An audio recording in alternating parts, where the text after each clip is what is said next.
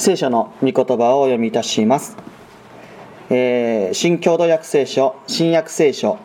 第15章1節から15節の御言葉であります、えー、新約聖書の94ページとなります。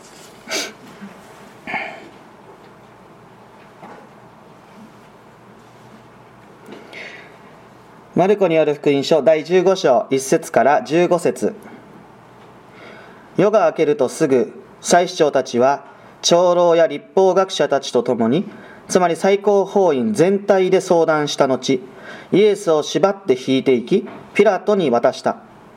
ピラトがイエスに「お前がユダヤ人の王なのか?」と尋問するとイエスは「それはあなたが言っていることです」と答えられた。そこで祭司長たちがいろいろとイエスを訴えた。ピラトが再び尋問した。何も答えないのか。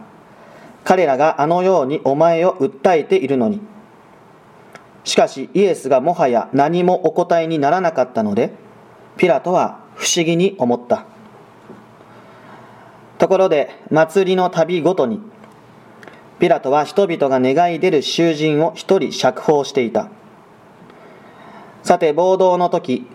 人殺しをして投獄されていた暴徒たちの中にバラバという男がいた。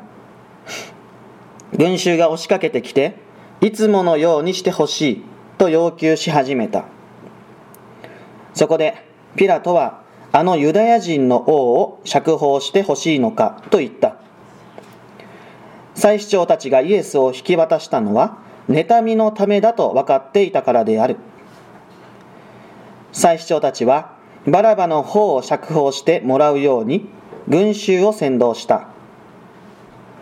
そこでピラトは改めてそれではユダヤ人の王とお前たちが言っているあの者はどうして欲しいのかと言った。群衆はまた叫んだ。十字架につけろ。ピラトは言った。一体どんな悪事を働いたというのか。群衆はますます激しく十字架につけろ。と叫び立てた。ピラトは群衆を満足させようと思ってバラバを釈放した。そしてイエスを鞭打ってから十字架につけるために引き渡した。ここまでです。旧約聖書イザヤ書第53章11節から12節。旧約聖書の1150ページです。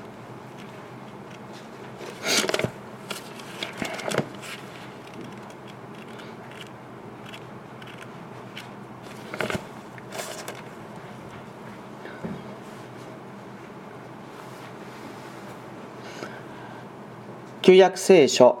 イザヤ書第53章11節から12節。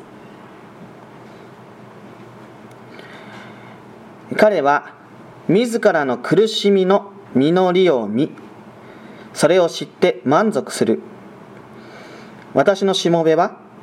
多くの人が正しいものとされるために彼らの罪を自ら負った。それゆえ私は多くの人を彼の取り分とし彼は戦利品としておびただしい人を受ける。彼が自らを投げ打ち死んで罪人の一人に数えられたからだ数えられたからだ。多くの人の過ちを担い背いた者のために取りなしをしたのはこの人であった。ここまでです。身代わりの説教身代わりの死刑。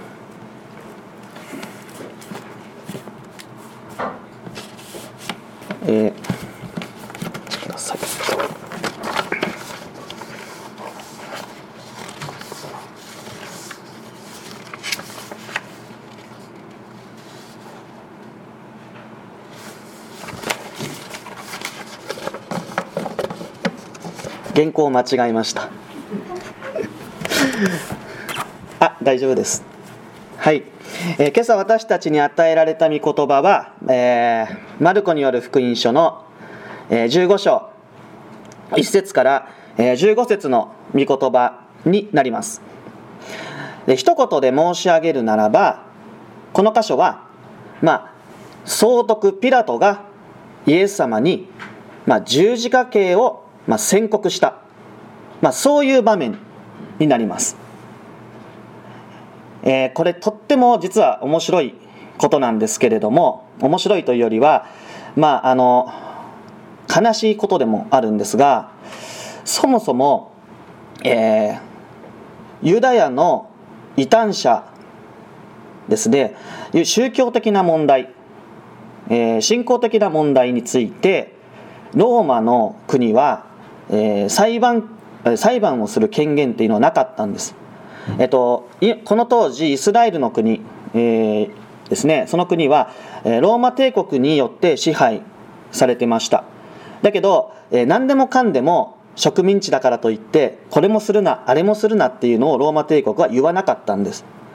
えーそれぞれの国が信じている宗教これは重んじましょうと。えーそういうスタンスでローマ帝国は、えいろいろな国を植民地化したと言われています。えですのでえその国の信仰的な問題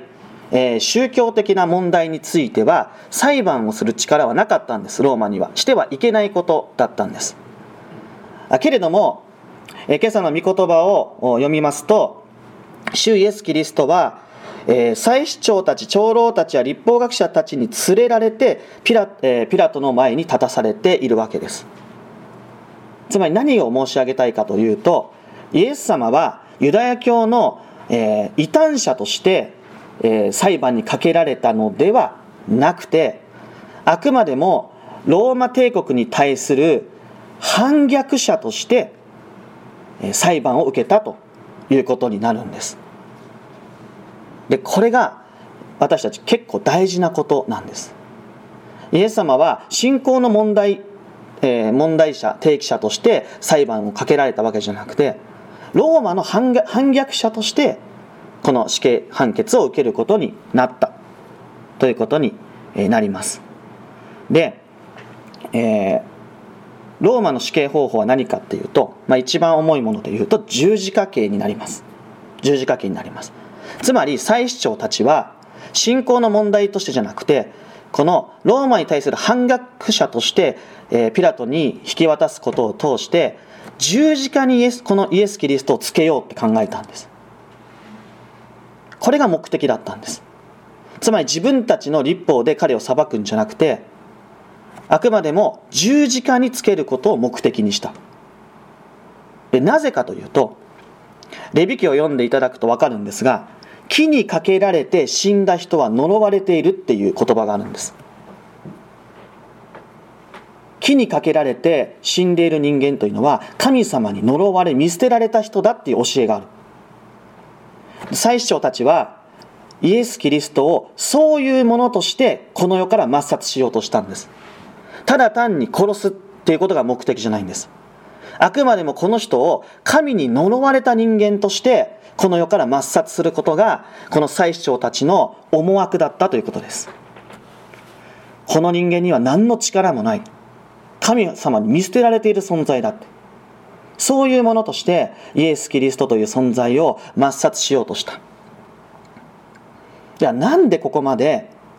憎しみを向ける必要があったのか。簡単に申し上げればプライドが傷つけられたからです。この文脈上で申し上げるとイエス様は、えー神殿を冒涜したっていうこと、まあ、それが一つの原因だと思います。神殿を冒涜するということはそこで勤めている祭司たちや立法学者や、えー祭司長たちをの権威を否定することにもなります。あるいは彼らが信じて仕えている神様を否定することになる、まあ、それが大きな理由だったわけです。けれどももう一つあってそれはそんなことを言っているイエス様を民衆は受け入れてたってことなんです。それがどうしても許せなかったんです。今までは自分たちを通して民衆は神様と出会っていた。自分たちは神様との架け橋になってたんだ民衆から喜ばれ愛されそして尊敬され誉れを受けてきた。けれどもイエスという新しい存在が訪れ全ての民衆はそこに向かって耳を傾けそして心動かされたっていう聖書にも書いてます。彼らはそれが許せなかった。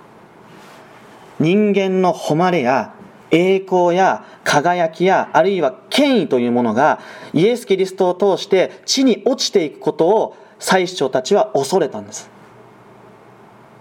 その心のそういう心が心で満たされていったその先に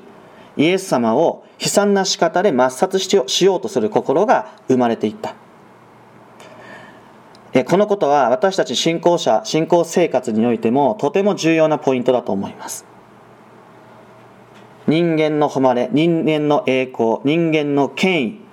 それを優先しまたそれを守りたいがゆえにイエス・キリストという存在を抹殺しようとしている。実はこの出来事の中に私たちは注目しなきゃいけないことはここに私たちがいるってことですよね。私たちもまた人間の思い人間の栄光を優先しキリストを軽んじてしまうことがないだろうか。これは次回も含めてです。自分自身を戒めるためにも今お伝えしています。でそこで、え彼らはピラトのもとにイエス様を、まあ、引き渡したわけです。そしてピラトはこのように問います。お前がユダヤ人の王なのかと。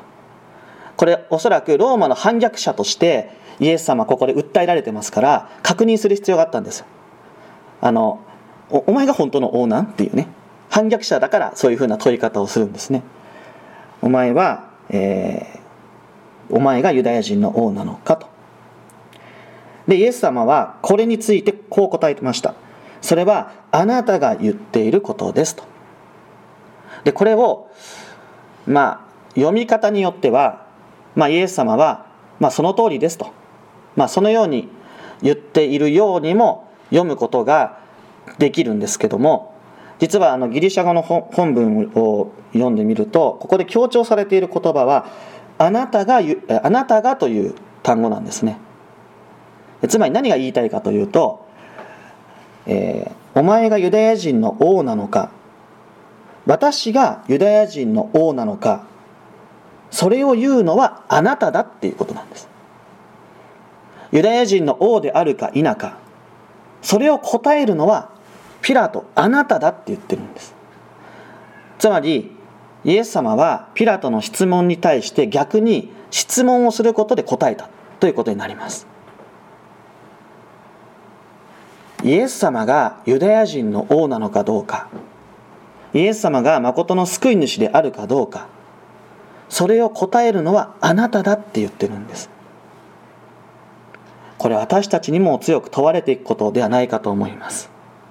イエス様をイエス様イエス・キリストを、え受け入れない世の中でイエス・キリストを否定する世の中にあって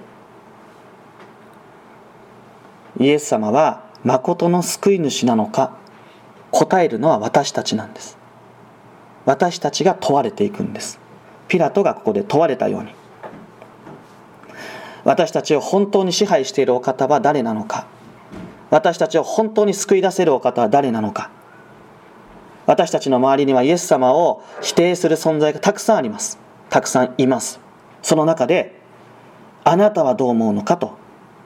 聞かれる。私たちは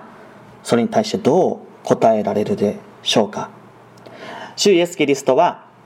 この言葉を語られた後えー、無言沈黙を貫かれます。もうこれ以上は何も喋、えー、ることはありませんでした、うん、それが逆に、えー、とそのイエス様の問いかけの声を大きくしているような気もします。イエス様は何も答えません。周りではイエスは反逆者だとかイエスは悪いやつだ人を惑わしてるみたいな声がもうたくさんその声だけが聞こえてくる。その中で沈黙を通してイエス様はさらに問うてるんじゃないでしょうか。あなたはどう思うのか。世界中の人間がこうやっていろんなことを言ってる。あなたの前でいろんな声がある。いろんな言葉がある。でもあなたはどう言うんだ？それはあなたが言うべきことなんだ。私たちもこの生活の中でイエス様のその問いかけが聞こえてくるのではないかと思うんです。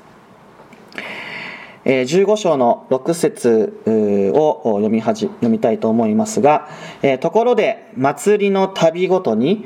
えピラトは人々が願い出る囚人を一人釈放していた。えさて暴動の時人殺しをして投獄されていた暴徒たちの中にえバラバという男がいた。群衆が押しかけてきていつものようにしてほしいと要求し始めた。そこでピラトはあのユダヤ人の王を釈放してほしいのか？と言った。え祭司長たちがイエスを引き渡したのは妬みのためだと分かっていたからである。祭司長たちはバラバの方を釈放してもらうように群衆を先導した。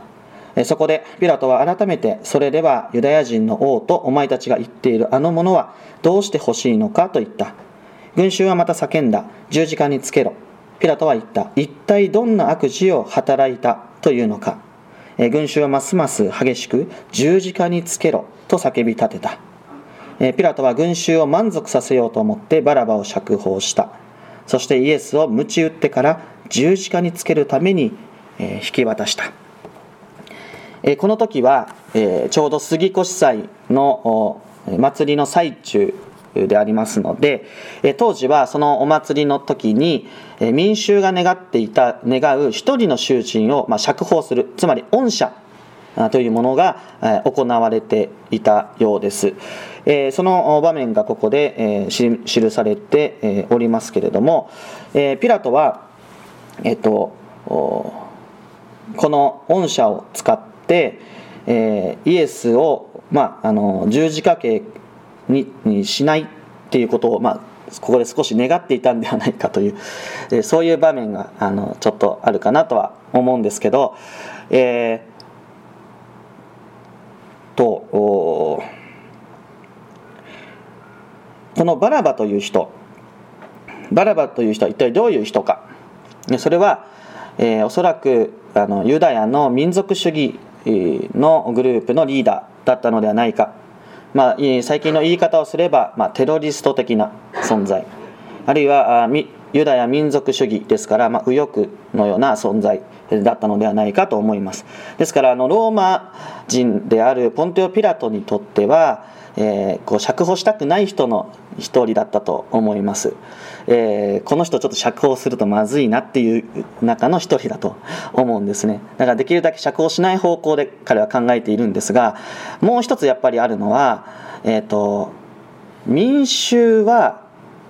さほどイエスを死刑にしたいとは思っていないんじゃないかっていうのもあると思います。ここにははっきりと祭司長たちが祭司長たちがえ妬みのためだということ。それを分かっていた。つまり祭司長たちだけが一時のテンションに身を任せてイエスを十字架にかけたいって思っているだけであって群衆はさすがにそこまでは考えてないだろうって思ったんです。だから祭司長たちに問うのではなく民衆に対して問いかけていきます、えー、まあ、同じようにこの恩赦をしてくれと。いうふうな声があった。で、えー、そして、えー、ピラトはあのユダヤ人の王を釈放してほしいのかと、まあ、このように、えー、あえて言うわけです。で、えー、しかし、えー、群衆たちは祭司長たちに先導されてしまって、えー、結果的にはイエスを十字架につけろというふうに、えーまあ、叫ぶことになったと書かれています。でこの群衆心理ですよね。本当にあの群衆心理って変わりやすいなと思います。少し強い力で、えー、こうしましょうああしましょうと言われたらそれにすぐ流されてで一人が流されたら次に流されていくっていうね。あの自分たちの信念ってそうやってこう人によって動かされてしまうっていうことはあるかもしれません。何をお伝えしたいかというと1週間前まではこの群衆たちってイエス様最高って言ってた人たちなんです。ホサナって万歳まで言って。イエス様を快く迎え入れてた。だけど今は十字架につけろっていう言葉に変わってしまってるんです。人の心って熱しやすく冷めやすい。あるいはすぐに、えー、他の意見へとこう移ろってしまうということがある。信仰においてもそうかもしれません。人の言葉に左右されいいなと思う方に耳を傾け。イエス様を賛美していたその声がイエス様なくても別に大丈夫だねって気持ちになる。人ってやっぱそれぐらい不完全なものではないかと思うんです。この民衆たちの心変わりもう一つ大きな原因があります。それは自分たちが望んでいたものではなかったってことです。イエス様が自分の望んでいた救い主ではなかった。自分の期待していたものではなかった。そのような気持ちも彼らにはあったでしょう。私たちの心の中に救い主とはこうあるべきだこうあってほしいイエス様ってこうじゃなきゃいけないってどっかで思ってるかもしれない。でも自分が望んでいるイエスの像がなければそれを受け入れられない。あるいは反対してしまうということもあるかもしれません、まあ、この民衆の姿もまた私たちの姿を描いているのではないでしょうか。さてピラトの決断は何でしょう？それは十字架刑でした。十字架刑でした。ここの聖書の箇所にはピラトははっきりと群衆を満足させようと思ってこの判決をしましたと書いてます。人を満足させようと思ったんです。彼は、えー、ローマ皇帝から命令を受けてこのイスラエルを治める総督として働いてます。無難にこの難局を乗り越えたいと思ったんでしょう。つまり彼は人の満足を選んでそして出世することを彼は優先した。彼の心の中にはこの人何にもしてないじゃんイエス様イエスという人はってそういう気持ちがあったんですよ。だけどその彼の気持ちや信念を曲げて彼は無難な道人に喜ばれる道を選び取ってしまったいうことになるわけです。でこのこともまた私たちの姿を描き出しているかもしれません。人の満足を得ることを優先する。自分の誉れを優先する、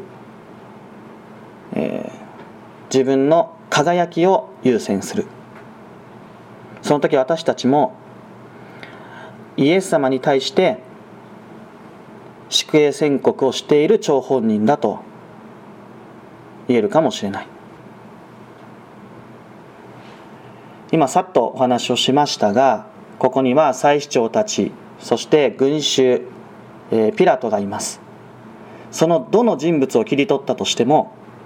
ここには私たちの姿が描き出されているのではないでしょうか。ただこの聖書の箇所で最も大切なことはバラバという男が釈放されたということです。本来ならば十字架にかけられるべきものがイエス様を通して許され本来十字架にかけられるべきではないお方がそのものの身代わりとなって死刑を受けられた。ここにキリスト教の大きな救いの恵みが指し示されているのではないでしょうか。本来ならば神に呪われて仕方ない私たちがイエス・キリストの命を通してキリストに神様に祝福されるものとして解放されている、まあ、その幸いが今朝の御言葉の中で私たちの救いの御言葉として指し示されているんではないでしょうか。神様を冒涜する。その罪でイエス様は祭司長たちに捕らえられたんですでも神様を冒涜してるのって僕らの方ですよね。人間を中心にするっていうことはそういうことですよ。誠の神を神としないことです。僕らがあるいはここに出てくる祭司長たちピラト民衆そして私たち自身が神を冒涜する者の一人です。本来ならば私たちが死刑、えー、宣告を受け木にかけられて神に呪われた者として死ななければいけないんです。だけど本来、えー、死ぬべき者がイエス・キリストの身代わりを通して生きる者へと変えられている。私たちは今そのキリストの命をいただいて新たに生きるものとされています。どうぞこの恵みを皆さんそれぞれ、えー、味わいかみしめながら新しい1週間歩んでいただけたらと思います。それでは共に祈りを捧げましょう。お祈りします。